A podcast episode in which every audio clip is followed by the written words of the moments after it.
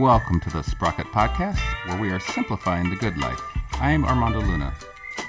And I'm Joan Pettit, broadcasting from our homes in Portland, Oregon, nestled in the heart of Cascadia. This is a show where we bring you somewhat irreverent conversations about the intricacies of thinking locally with a global perspective and enjoying the best that life has to offer along the way. Covering bicycling, trains and transit, adventures and life hacks. And today, podcaster extraordinaire, former Slate editor, and Atlas Obscura CEO, and DC bike commuter, David Plotz. Cool. Hey, Armando, how's it going? It's it's going okay for a Monday, but yeah, For a Monday, are you Garfield? no, totally. You know, my so my coworker is on vacation for two weeks. So I'm sort of I've got to hold things down for two weeks. So now it's I guess it's only ten days, right? And now it's only nine days. That's how I'll think of it. you got this. I got it. you can it. do it. You can do it. And uh, the weather here has been extraordinarily awesome, um, and I'm trying to enjoy it as much, much as mo- as much as possible because it is very uncommon to have this kind of weather in April in Portland, and it just means that we're going to be hiding in our houses because of smoke later on. Yeah, I know. I'm trying to not think about what this. Uh, yeah, trying to not think about the fact that we already have a burn ban Yeah, exactly. in in uh, in Oregon here in April, which is not usually something we have to worry about this time of year. I got outside this weekend. I saw you went out for a pretty great bike ride. Yeah, I did.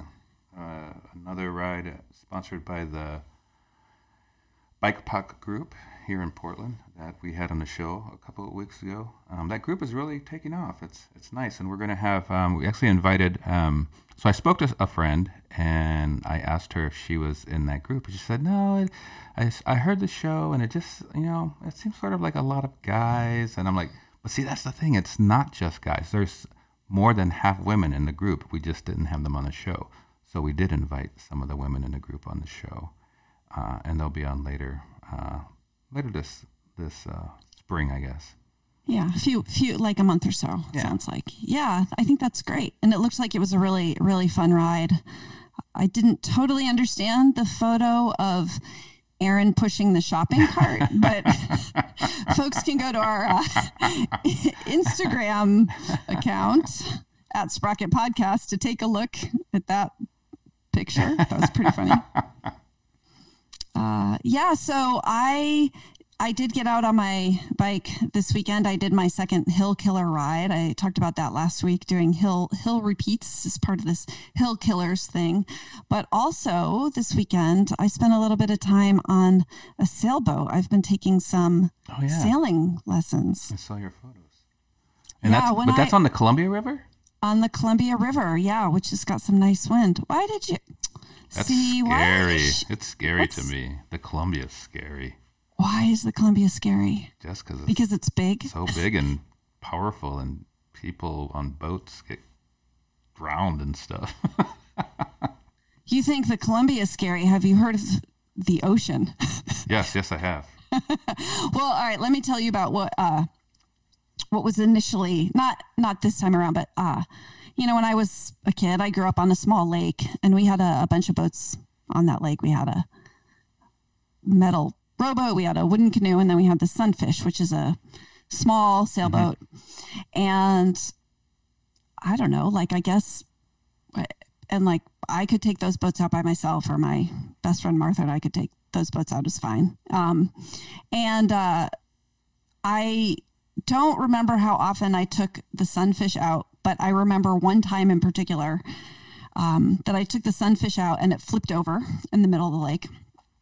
And uh, I didn't, I knew that could happen, I think, but I, I, wasn't really good at like using the dagger board to get the, the boat back up. So I had to like yell to my sister on shore to come rescue me. So she either, I think she rowed out, I'm not sure, in the rowboat. She was like on the side of the lake sunning and she came and she, you know, flipped the sunfish up and I don't know, somehow we, somehow we got it back. And, um, so for a long time after that, I was just scared of sailing because I thought sailboats flipped. And so a few years later, my dad took me sailing on this big sailboat on Lake Champlain up in Vermont. And um, we, yeah, so we were on a, a big sailboat that heeled over.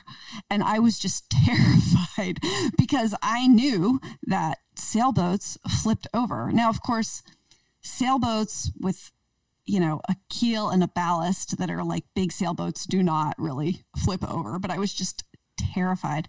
So, uh, and, and they tried to tell me, I mean, I was still little. They were like, no, this kind of boat doesn't flip. And I was like, no, the sunfish, the sunfish flips over. So, uh, I think I was scared off of sailing as a kid because of that. Even though, you know, like you can know something logically, but it still is in your head.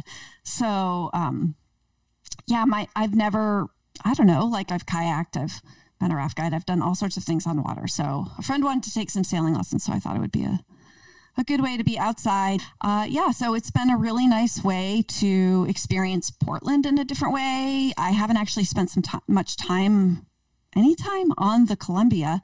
Uh, there's like gorgeous views of Mount Hood from the river, and it was just it was just beautiful out there this weekend. Although you know what was funny is that this weekend was so nice that all the like jet skis and power boats, motor boats were out.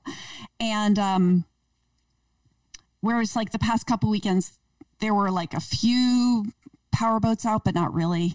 Uh, it just wasn't that nice out. But with the nice weather, they all came out. And I have to tell you, I found myself really quickly putting it into a f- the same framing as I think of like bikes and cars like I realized I was thinking of us as, on the sailboat as like the virtuous ones and the people in the powerboats as being like the cars. And uh yeah, so like I found myself saying, we need a we need a Sunday parkway here on the river, which is you know, like Boat that's length. like when Portland, yeah, like when when Portland, yeah, when Portland shuts down the cars to streets for bikes and pedestrians. I, I wanted that on oh, the yeah, Columbia. Yeah, I wanted that on the Columbia, like a no jet ski, no powerboat, you know, and they're like playing music really loud and they're like party boats. And there we are, like trying to use these little tiny wafts of wind to make our way across the river. What's funny, you talk about sailing, and the only the thing that I was, I mean, immediately pops into my head is Duran Duran Rio on the catamaran. That's the, exactly what pops in my head when anybody ever talks about sailing. That song, really, that is not I mean, I listen to a fair amount of Duran Duran, and that is that is not my association. All right. Well, uh, you know, I think it's time to talk to David. Thanks so much to David Plotz for joining us today. David is the former editor in chief of Slate, former CEO of Atlas Obscura, the longtime host of the Slate Political Gabfest, and the CEO of CityCast, a new network of daily local news podcasts that has recently launched in Chicago and Denver. Hi, David. Welcome to the show. Hello. Thanks nice for joining us. How are you? I'm good. I'm good. It's a beautiful day in Washington. Just went for a nice walk uh, nothing to complain about. Excellent. That's a that's quite a thing to be able to say these days, isn't it? Um, well, so uh, you know, you're an extraordinarily talented writer, journalist, CEO, and so of course we want to talk to you about bikes because that's what we like to talk about. So um, I've heard you talk about bike commuting in DC on the Gabfest, and can you just tell us a little bit about how you became a bike commuter and the kind of bicycling you do. How did I become a bike commuter? That is a really good question. I, I don't remember waking up one day and suddenly being a bike commuter. It, I, I think what happened is that when I, this must be 25, more than 25 years ago, when I first started going out with the woman who would become my wife and then later my ex wife, um, she had a bike and I was like, I didn't know you could bike in DC. And so I got a bike. This would be back in the early 90s, practically. And I got a bike and I had a, the same beater commuter bike um, for 20 some years, 22 years, uh, and just loved that Love that bike. It was ultimately like stolen. It, it, was on its totally on its last legs, and it was stolen. Um, and that made me it was made me really sad, even though it was a terrible bike at that point. And then I've had another beater commuter bike, um, like a you know a shitty hybrid for the last eight or so years, uh, and I I always lived like I lived kind of like two three miles from work and that's just a great length for a bike commute. And it was also I'd always I was living uphill. I was living on top of hills, and so my bike commutes were generally I could just like cruise down to work. Um, very little. It was very little effort to get to work. I mean, coming home, obviously, you had to pay the price, but um, but I it was a, it was an easy way to get started in the morning. Um, so yeah, and so I you know until pandemic, I basically bike commuted for the last 20 odd years. And then I also had a job in New York because I was running Atlas Obscura in New York and I commuted in New York um, on my bike, which was also more harrowing. I really don't like biking in New York the way I like biking in DC.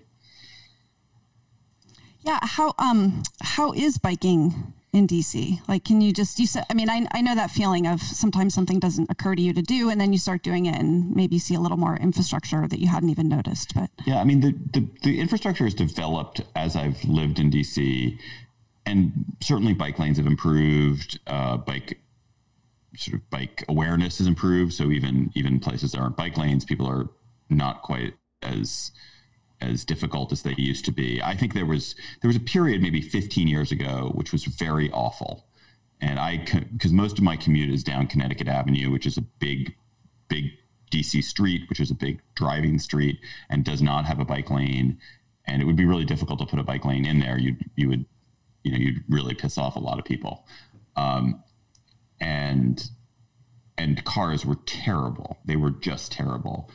Over the last few years, they've got the cars have gotten better. More bike lanes are in. The bike lanes in DC are just not. There are a lot of them. They're just not on big streets generally. They're not on useful streets. So you have to you have to really go out of your way to to use them.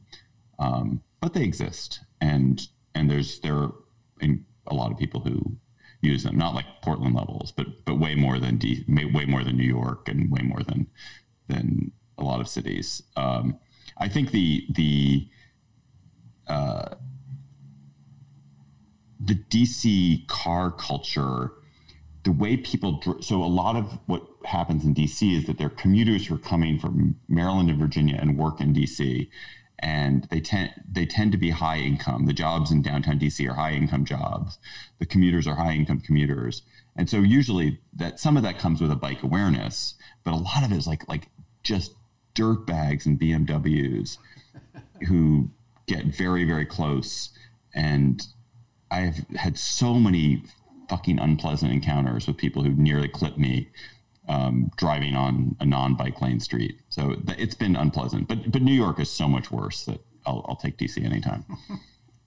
You know, I'm laughing because I was about to say, yeah, I've heard that before about people in BMWs, but I actually think that I heard you say that at some point on the Gabfest. Because oh, I, I did a survey for a while. I was like surveying people and just like counting. All right, who's the person who's you know who's the driver who's come within two feet of me?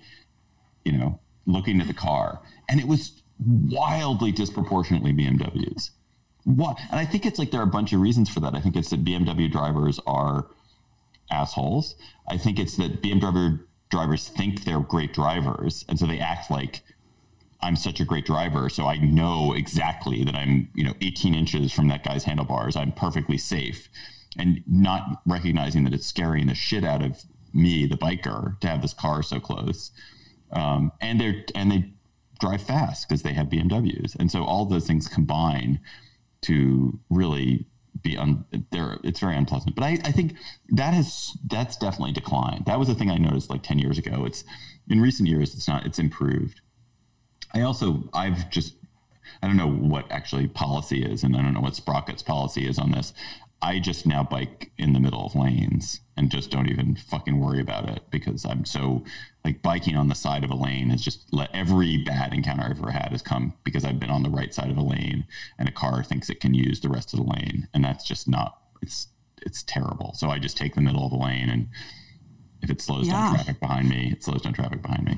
vehicular cycling. That's the name for that. I don't know Oh, if you really? know that. No, yeah, there's like that. a name for it, and there's this whole like thing. There's this whole controversial thing because there there was a, back before bike lanes, and you had to be super hardcore, right, to bike in cities to get around, and so you had to be super aggressive, and uh, and then the, some of those folks like advocated against bike lanes because they were like, no, you got to be like the cars. And so that became the vehicular cycling movement. But if you want, you know, age seven to 70 or whatever, if you want Right. lots of people Right. using your bike lanes, then, you know, you can't, Right. you can't bike your kid to school down the middle of a busy road with BMWs. So The other- we don't have an official podcast policy on that. Though.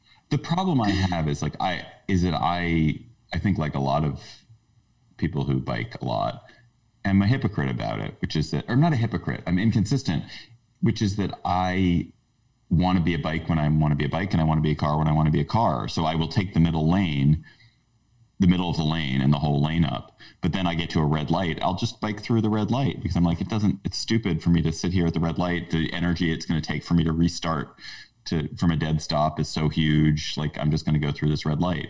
And, and so I find it really hard to behave actually like a car. Uh, so I'm a bad, I'm a, I'm, I'm doing bad for all of our reputations. Sorry. But but that would be an argument for bike infrastructure right there. And you wouldn't have to act like a car. Yes, I guess. That's, Also, I feel like we bike folks have a way of justifying this too, which is to say that, you know, we're the vulnerable road user. So when it makes sense to flow with the traffic, I mean, because I'm sure you've had the experience of going the speed of traffic, but the cars are like irritated with you because they mm-hmm. don't like that they're the same speed as a bike. Mm-hmm. So then they pass you and then you catch up to them and, you know, that whole thing. So I think when we're the vulnerable road users, it's just, I think the problem is that somebody in a car will see one person in a bike do something wrong and they use that condemn to condemn all bicyclists as opposed to if they see one car somebody in a car being a jerk it's just like oh that guy's a jerk maybe. yeah yeah I mean, I've biked, you know, knock knock wood. I've bike, been biking in DC for close to thirty years. Have not had the only accidents I've had have been cars grotesquely misbehaving and clipping me. I've never gotten a ticket. I've never gotten a moving violation. I've never hit a pedestrian. Never endangered anyone, as far as I can tell. Um, so I don't think there are a lot of car drivers who can say they're they've and I've done it almost every day for those 30 years. I mean, I bike basically every single day. So uh, it is it's clearly a better method than a lot of other methods.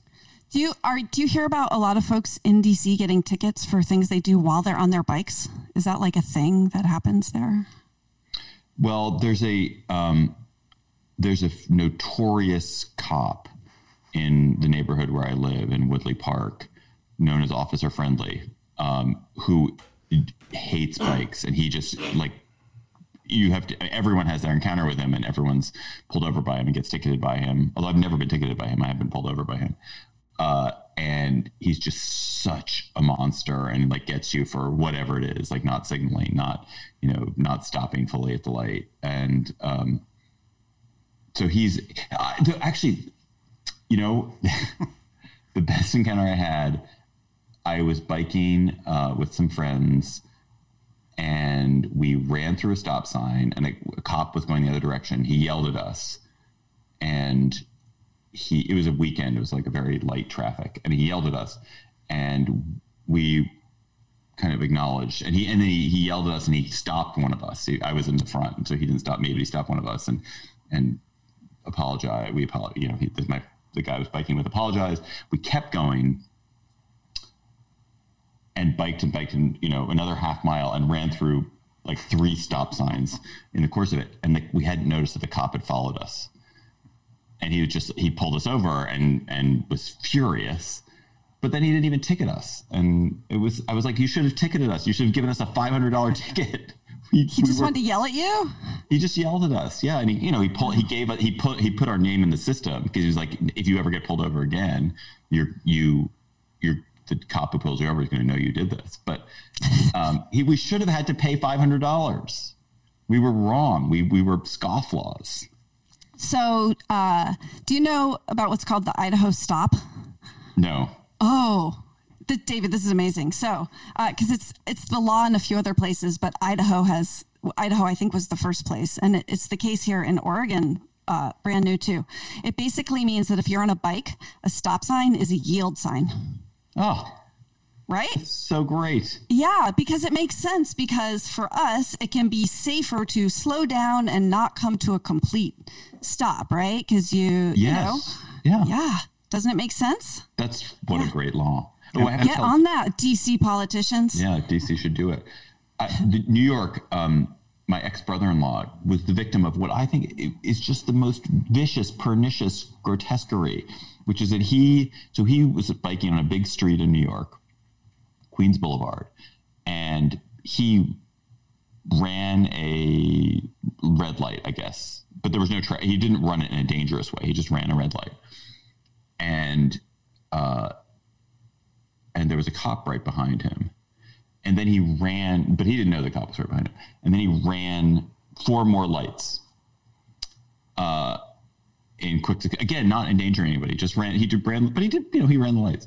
They pulled him over and they gave him a ticket for running five lights because he, they were because he was like because he kept running the lights and it was so they were like you've endangered people each time you've run the light so you're getting a fifteen hundred dollar ticket and he's like but you could if you think I'm endangering people why didn't you stop me after I'd run one light rather than like making me compound the offense and so now he's got to fight you know it's it's he's like a, just a regular working stiff and he's got fifteen hundred dollars ticket for for what took two minutes outrageous That is a really hostile environment for bikes. And I mean, is that getting us to our climate goals? I don't think so.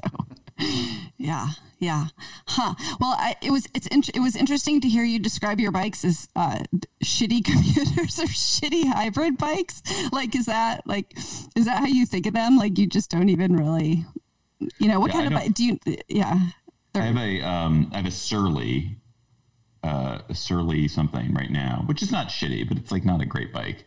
The other the bike I had before was some um, bike that was only made for a year, and which I loved, but it wasn't. It was not an expensive bike. I it, and then I had a I had a pretty decent Cannondale road bike, which um, which a bus I had it parked somewhere and a bus hit it and snapped the snapped the frame. So that's that's gone. Um, but I just don't. I'm not a bike. I don't have. I'm not like an equipment person. And I and also I bike around in cities, and I'm not trying to bike for speed. And I don't. And I just want a bike, which if it does get stolen, I'm not going to be really upset about. So, you know, I paid a decent amount for a bike, but I would never like I would never buy a bike for two thousand dollars or five thousand dollars or buy any equipment that like mattered because it's just I'm I'm just never going to be it's just not worth it for me to to to do that. And I'm never I, I'm not an equipment I'm not an equipment person. I just don't I don't care about equipment oh. particularly. I just like the feeling of being on the bike and moving through space. I uh, my my my commuter, the one I ride around town, I bought it for two hundred dollars, and you know, it's the same kind of thing. I I mean, I'd probably be heartbroken if it got stolen. But Armando has a bike that he calls his bar bike. You know, the one he'll lock up outside a bar. Exactly. Yeah. Exactly. Yeah. Yeah, That's well my Yeah, all my bikes and- are bikes. Right, right. Yeah, you don't want to be super right. You don't want your fancy road bike locked up with a U lock at a at a bike lock for very long. You know, so. And I also don't. I also just Um, don't. you- I just don't want to spend time like dealing with, like, finding the right place or finding an indoor place or having to leave it somewhere safe. I just like I'm going to leave it outside. I don't want to have to deal with it. I'm not going to buy a really expensive lock, so I'm going to just make it like slightly inconvenient. If someone if someone really wants to steal this bike, you can go ahead and steal the bike. I'm not going to. It's it's going to be easier to get into than a lot of other bikes, but it's not. You can't just walk away with it and and I don't know. It's been pretty effective. It's like I've had one. Almost everyone I know has had bikes stolen DC, I've had one bike stolen in 30 years of biking, so it doesn't seem so bad. You know, that's a really good question. I bet, I think just about every person I know who bikes has had a bike stolen. I don't know. Maybe that would be a good, yeah. Just they're so portable, right? I mean, that's the whole, that's why we let them because they're so portable, which makes them super tempting to steal. Um, yeah, and I also think there's something to be said for not having your bike be the best looking one. So if somebody wants to steal one, maybe there's another one right. that looks more attractive. Right. Um, okay, well, you know, I, I just want to pivot a little bit. Can you tell us a little bit about CityCast and what you're doing there? Yeah, so I'm. I think our folks would be interested to hear that. I'm running a company. I've just started a company called CityCast, and the idea behind CityCast is that podcasting, as listeners to this podcast know, is this amazing medium. It's an incredible medium for connection and for community, and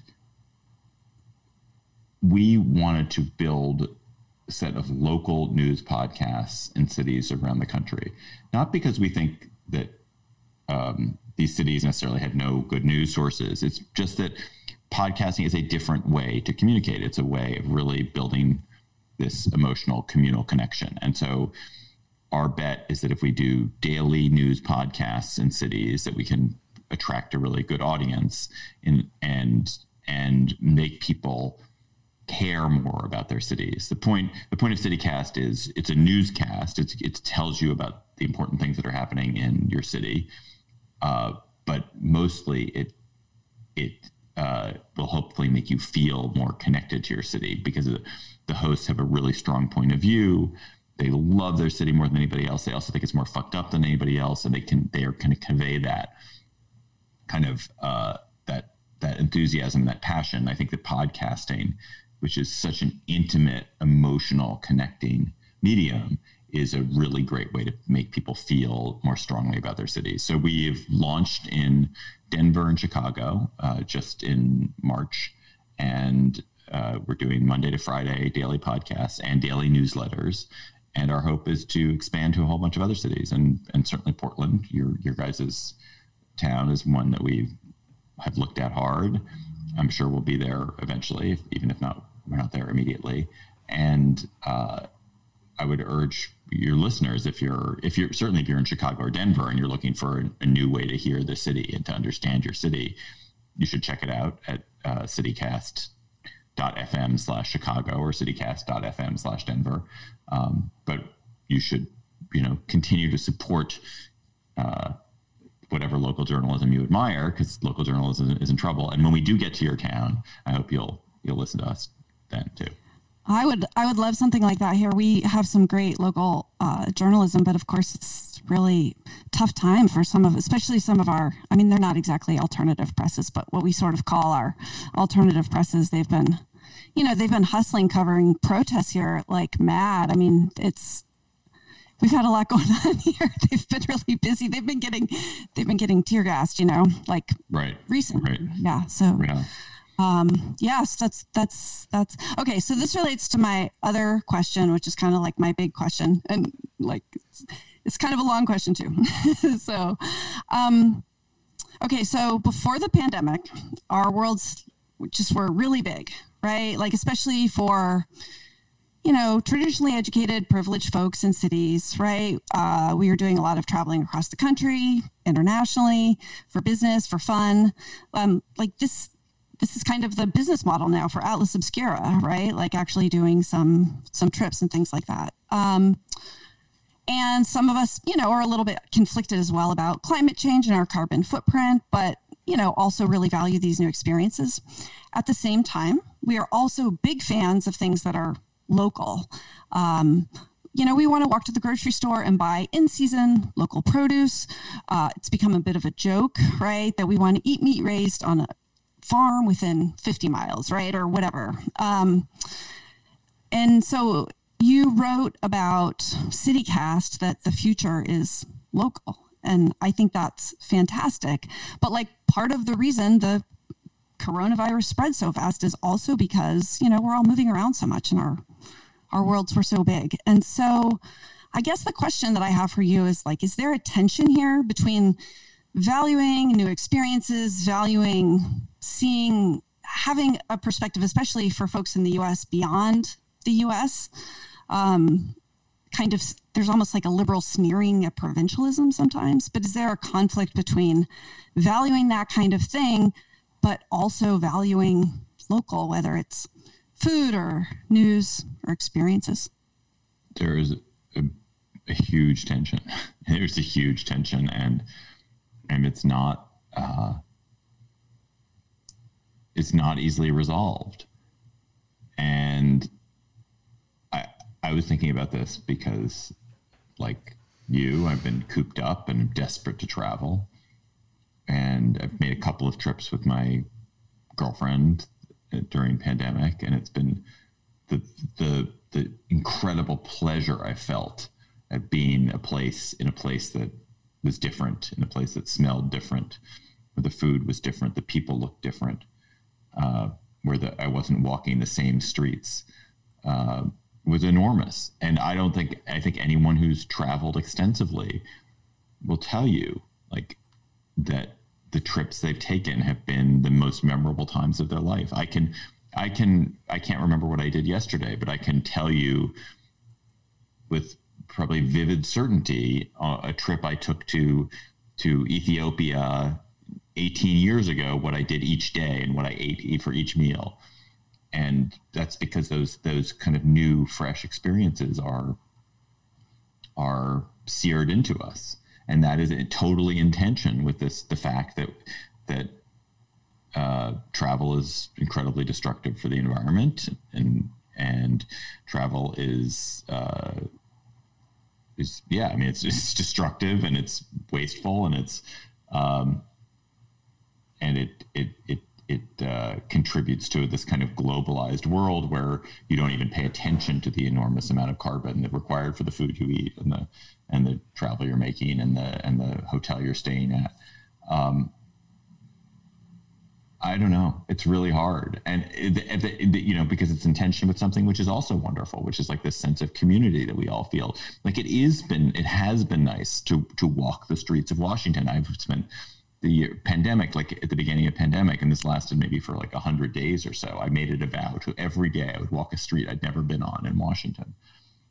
Uh, and I was able to do it, or street or path. I was able to do it for for a long time. But you know what? It did get kind of boring. It did get boring to be to see in this to see the same thing this day after day, and and so this kind of sense of kind of deep connection, familiarity with a place is wonderful, but you you you know if you have the opportunity to travel like almost no one will turn down that opportunity because it is it's memorable and rich and rewarding. And i i don't know what to do about it. I, I don't know. I don't i don't. And it also builds connections across culture. It makes people aware of the world and it makes people curious about the world and that's those are good things. So it's it's um it's a hard one. It's really hard. I mean atlas obscura we used to say that you can find a wonder of the world across the globe or you can find it around the corner. Like there's something amazing to see around the corner and it's true. Like there's something amazing to see. Around the corner for me is like there if you if you came to washington you've never been here i could show you 15 things within five blocks from here of where i live that you would be like that's so great and i think they're great but i've seen them a hundred times now so i don't want to just like it is not enough for me to see those 15 things and and uh, and yet I know I mean, when when I fly to Portland, like I flew to, we did a live Gabfest in Portland a couple of years ago. Loved it. I spent the day walking. I walked 15 miles in Portland that day. It was I fucking loved it. It was such a great day. But you know what? I flew I flew across the country. What to just like to sit and sit in the theater and and mouth off to to a few people. What a waste. I don't know. What's your solution? I don't know. I, I think about this a lot too. I think um, it's interesting that you mentioned Ethiopia because that's actually a country where I've spent a fair amount of time. Uh, and I, I lived there for about 10 months a few years ago. And um, yeah, so one thing I've heard, like, what if, you know, I mean, I'm, I mean, I'm not taking big international trips every single year, but like, what if we weren't what if we were sticking closer to home and then when we did travel right it was more i don't know like europeans take off like a month at a time rather than a week or two at a time like what if we did these big trips a little bit shorter. Uh, you know, one thing I did that uh, I talk about on this podcast a lot is uh, I've been trying to find tr- vacations I can take on the train, right? Mm-hmm. And, you know, you can't get that far on the train. But a few years ago, um, my boyfriend and I rode our bikes to the train. You can roll your bike right up to the baggage car, put it on a hook so you don't have to pack it. And then we went to Van- Vancouver, BC. So, uh, I mean, it's, yeah. And that was, and then we rode our bikes around and then we took the train home and, you know, so that was great because, you know, you get to have that like feeling of like, I don't know, like we're so climate minded and, you know, uh, but you know, I, so then the, that the means that I can go like as, the, the, the bikes went on the train with you. The bikes. Yes, and you can put them on a hook in the baggage car. Okay. Oh, that's great. Yeah. And, so, and then you could. And Vancouver is such a great biking city, so. Yes, and the infrastructure there makes Portland look terrible, right? Like it, like it was actually kind of maddening being there and seeing how good their bike infrastructure was relative to ours. Uh, yeah, so I mean, but that means I can go as far south as Eugene, Oregon, and then I can go to Vancouver, and so like Seattle, and I mean, yeah. And then I've been thinking about like there's a train, an overnight train I can take to Glacier National Park, which is amazing, right? To be like I grew up in the East Coast, so I am kind of in awe of like the West, but uh, you know, but I so so it's a so I could take the train to Glacier and then what, like rent a car there? I don't, I don't know. So I don't have a solution. I wish, I wish you did. I don't know how we sort of value like being hyper local and also our, you know, global experiences. I mean, I think the the one thing that happens is a lot of travel. There's a lot of travel that people do, which actually isn't mind expanding at all. It's sort of like obligatory, hard work travel. And hopefully there's going to be a lot less of that. And people so at least you'll cut down on that part of the, the, wasteful moving around that you do. And then or that one does not that you in particular do.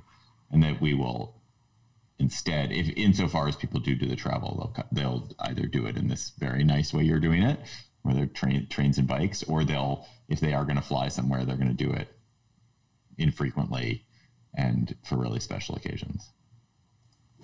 I um before the pandemic, I was sort of thinking about some of these things, and, and again, it's a little bit hypocritical because like I took a sabbatical from work and went to Ethiopia, uh, so you know that's quite a long ways to go. But um, I sort of raised this issue to my colleagues and said, should we, you know, I work in higher ed, should we be valuing local participation over national or international participation in professional organizations, for example? You know, should we be uh, encouraging folks to do local events and things like that rather than presuming that it is the height of achievement to be the keynote at the national conference. Why not?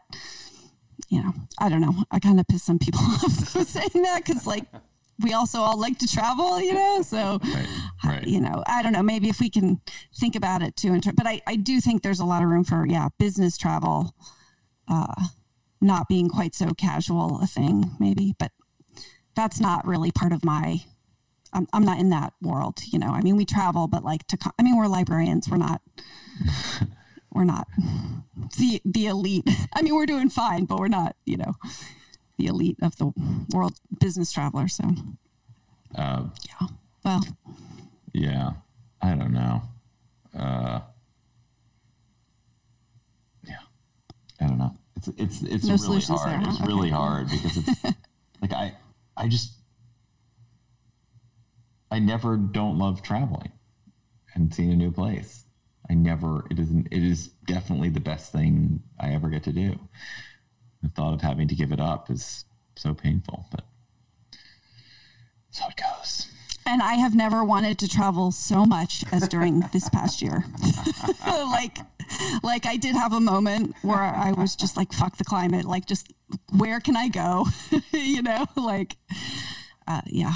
I mean, hopefully I'll get some of that out of my system. But it, you know, after being at home, the the you know, I think these these these new places are calling. So, yes, yeah. so we just have to figure out where the train goes. I guess. Yeah, we need uh we need we need Secretary Pete to build us some high speed rail. you know, get us some high speed boats to Europe or something. Hey, So I David. just Okay. David, being in uh, being in DC and New York, do you ever run into people or see people that you write about?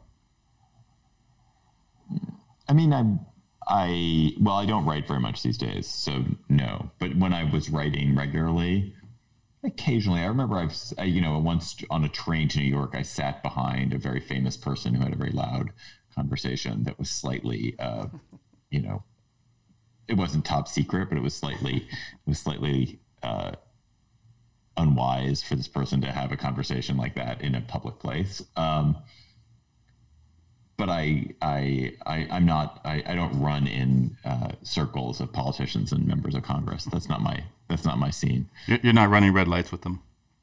I'm not running red lights with them. I mean, I, I play soccer with a congressman, and uh, I'm trying to think if I ever, if I've ever while biking seen anyone I knew who was interesting. I can't even. I cannot remember doing that. No, maybe not. I don't think so. Um, what? I'm. I don't. I haven't. I, I'm I was waiting for why Armando asked that question in particular. Are you just? Is that just? Oh, I you're don't just know. Curious? Yeah, Oh. just. I mean, like, like- so me go. I mean, I, I grew up in the Midwest, and then I'm in Portland, and it's like you know we get some famous people in Portland before you know all this happened, and like oh, there's Robert De Niro. Robert De Niro's in town, you know that kind of thing. And whenever I go to like New York City, I mean, I used to go there a lot. It's like, who am I going to see that's famous? You know, it's exciting. I mean, I get, yeah. I mean, I I see lots of famous people. I, ju- I guess I just don't. They're not people I. They're not people I can. I talk to. I mean, pandemic, you don't see anybody. Pandemic, nobody. But before pandemic, sure, I would. Yes, I would see famous famous people, but but not. Uh, it didn't lead to to to grand human connection. yeah, I don't think uh, Robert De Niro's bodyguards would have let us come up to him anyway. Yeah, probably not. I remember I was at I was at a I was at a bar once, and um, Lena Dunham was there, and John Cougar Mellencamp separately. I was like, that's, a, that's an interesting pair. It was just like some random bar. John Cougar Mellencamp looked pretty good. I saw. I can't even think of the guy. The guy who was in Portlandia. I saw him at a bar in. Port- Fred Armisen. yeah, Fred Armisen. But that you know, like that's where you should see Fred Armisen is in a bar in Portland, right? Right. So, um, yeah. Well, thanks so much for your time. Thanks for joining us. Please bring City Cast to Portland soon. We'd love to have you. Will. Yeah, and here's to you know getting back on our bikes soon. you guys are back on your bikes. I'm back on my bike. Are you? How, what how, what kind of biking are you doing? Tons. I bike all the time. You guys don't Okay. bike now? I am. Why aren't you uh, biking? I don't What's, know. why couldn't you bike? I'm not biking to work. I'm a bike commuter. I'm not Oh, oh. working. This is where I work. This, this is my, then you you- know, I'm at home. Well, take the time you would have been biking to work and just get on your bike and go for a bike ride. Okay, I know. I fe- I'm feeling like the total poser now as the host. You're like, what do you mean you don't bike? I do bike. I do bike. I have two bikes. I have more that I don't ride. I am biking sometimes, just not as much. Just not as much as I used to. I miss my commute a little bit. Hmm. I can't. It's but biking's better than just commuting. It's good. It's good to bike just to bike. I did. I I was on my road bike this weekend, riding around my neighborhood. So that's like my non-commuter. I like nicer, lighter bike. So Okay. yeah, I know. I know. no one else tell me more about this biking thing. Well, I'm going to start a rival podcast. um. Anyway, I'll tell you my what, if you start a rival podcast, just hire us. We'll just like, you know, whatever kind of selling out is needed, I'm in. no, I have too many. I have too many podcasts I'm responsible for at the moment. yeah. Uh, it was such a pleasure talking to you guys. Yeah, cool. Thank you Thanks a so much. We really appreciate your time. And not at all. Good luck. All right, thank you Let me very know much. when it Thank comes you. when it comes out. Okay. I sure will. Thanks, David. Bye bye. Bye. Bye bye. Well, thanks so much to David Plotz for joining us. What a what a treat it was. Yeah, that was. to have- Uh, he was really good. I liked him. I um I the the Slate Political Gabfest was the first podcast I ever started listening to, and I think I've been listening to it for like twelve years or more, and pretty much like every week. Wow.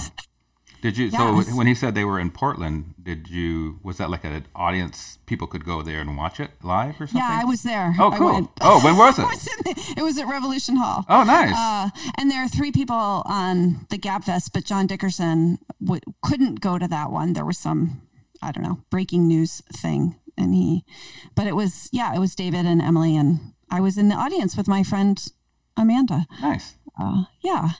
So anyway, yeah, that was that was, I don't know, feels pretty generous of him to have spent this time with us. And then isn't it exciting that we got to that I got to tell him about uh the Idaho stop yeah, and, totally. and vehicular cycling.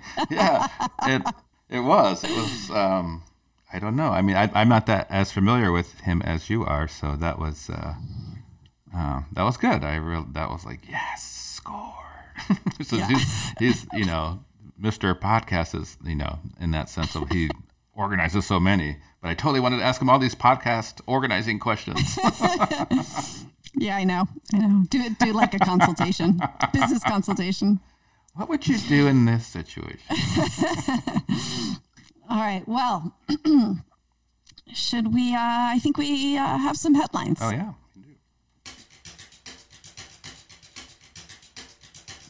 What can compare with the thrill of a brand new bike?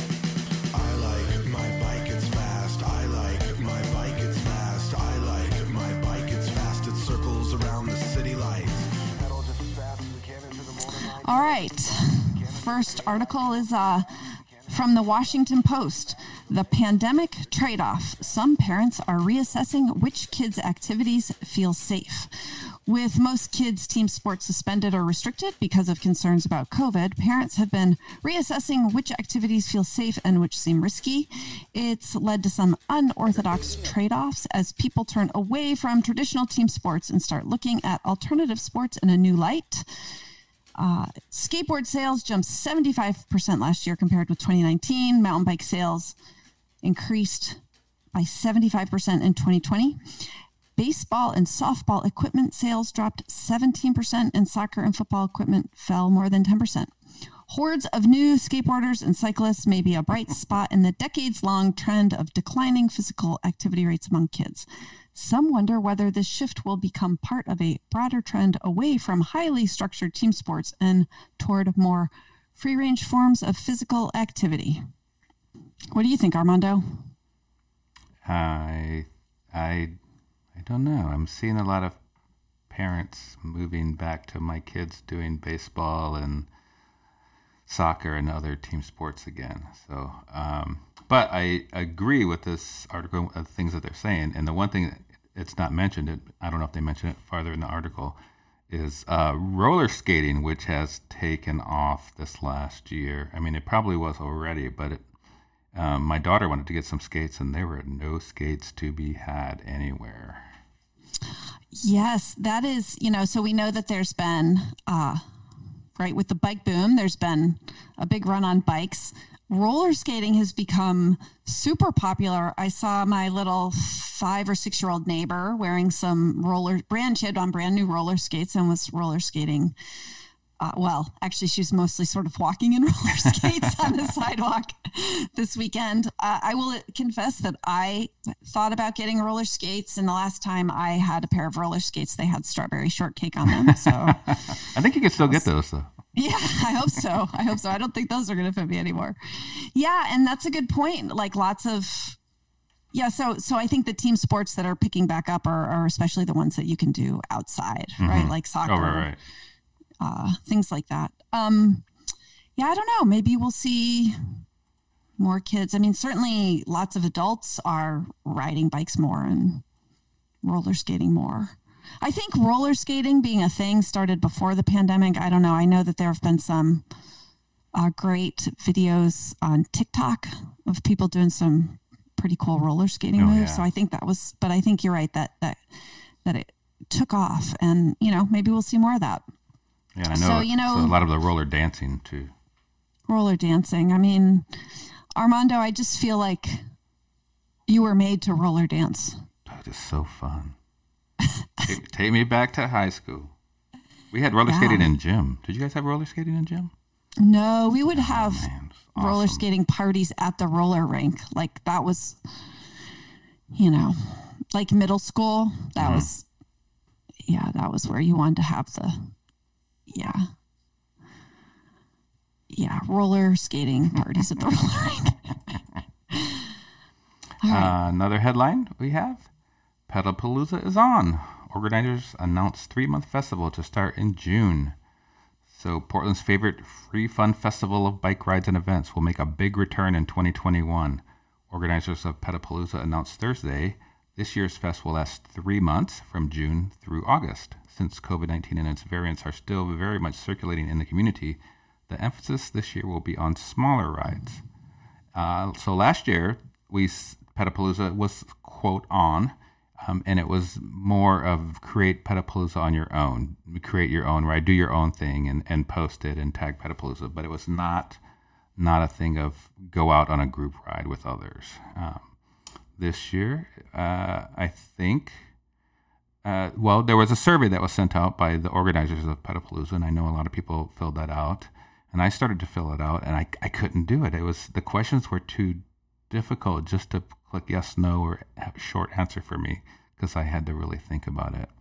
Uh, and then I missed the deadline, so That is so interesting. I filled it out. I you mean it was asking like the kinds of questions like would you be comfortable riding in this kind of situation or what should we do? I, I definitely remember saying that I thought it should be spread out over the entire summer. oh, yeah, I did. Well, I didn't submit it, so my answer didn't count. but I did yeah, answer but that. you yes. agree. You agree with the with that. Well, because also that kind of takes some pressure off. I don't know. Maybe people won't feel like. I don't know. Maybe the events will be a little bit smaller if people don't feel like They have, to make that out. one, yeah. Or you can have the same ride three, you know, once a month or twice a month, you know, whatever. Mm-hmm. Uh, if someone wants to organize that. Well, I don't know. I, I do. I think it's. I'm kind of wondering how they're going to sort of manage the rides to be a little bit smaller. Oh, some. Well, some of the one of the things I suggested was basically like not having basically some of the big traditional rides, right? Like not having the. Um, what's that first ride? The like opening the Kickoff ride. the kickoff ride. That would be a good name. so I think, you know, this kind of raises bigger questions that I guess I'd be interested to hear from our listeners about. Um, you can, uh, you know, get in touch with us at the Sprocket Cod podcast, the Sprocket. Three, two, one. You can get in touch with us at the Sprocket Podcast at gmail.com or call or text to 503 847 9774 and tell us how you are feeling about group rides these days. Are you going? Are you still not going? Is it dependent on your vaccination status? Are you wearing a mask? Are you not? Let us know. And, you know, this is for summer. So do you think it'll be different? Different this summer? I'm so I'm thinking about you know I thought I think about you and I hosted a welcome to Pedalpalooza ride, which was sort of for people newer to riding in group rides, social group rides, and explaining what could happen and what it was what it'd be like, things like that. Just things like, wow, wow, what did they do? They just ride from one place to another, and so we try to help answer some people's questions about that um, because you had mentioned you sort of felt that way the year before. Um, but maybe you know maybe we have a welcome another welcome ride where we talk more about how you feel comfortable with you know dealing with group rides or not i don't know lots to think about there. Yeah. I uh yeah, that was nice. It was it was a way I think my first Pedalpalooza it's a little intimidating to go out to these group rides. And the idea with the welcome ride that we had was just that, you know, we'd all wear name tags and that you and I made a point of talking to everybody so that it was okay if people didn't show up with somebody. Cause I think that was always the thing that was a little intimidating to me was I want to go to the social ride, but I don't want to go by myself. Um, so yeah, having having a kind of low key ride, and then we also yeah we showed folks like a few spots where a lot of the rides go, and That was fun. that was nice. I didn't want to do it again the next year though. I don't know why. I think I didn't organize any rides the next year, but but you already have something on the Pedalpalooza calendar, don't you? I do. The bike Mm-hmm. shop ride. It took you about five, Five minutes. Yep.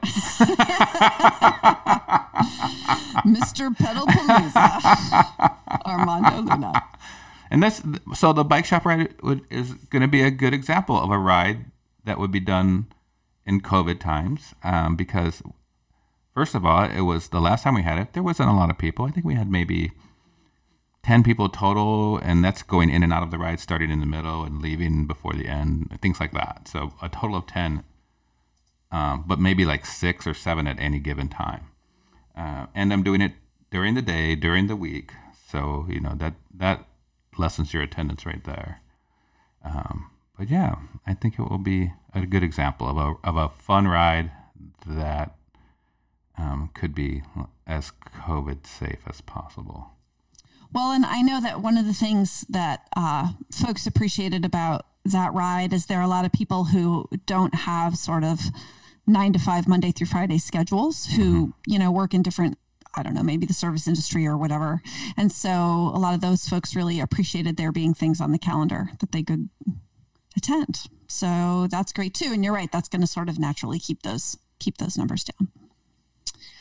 All right. Well, I think that's I think that's it for today.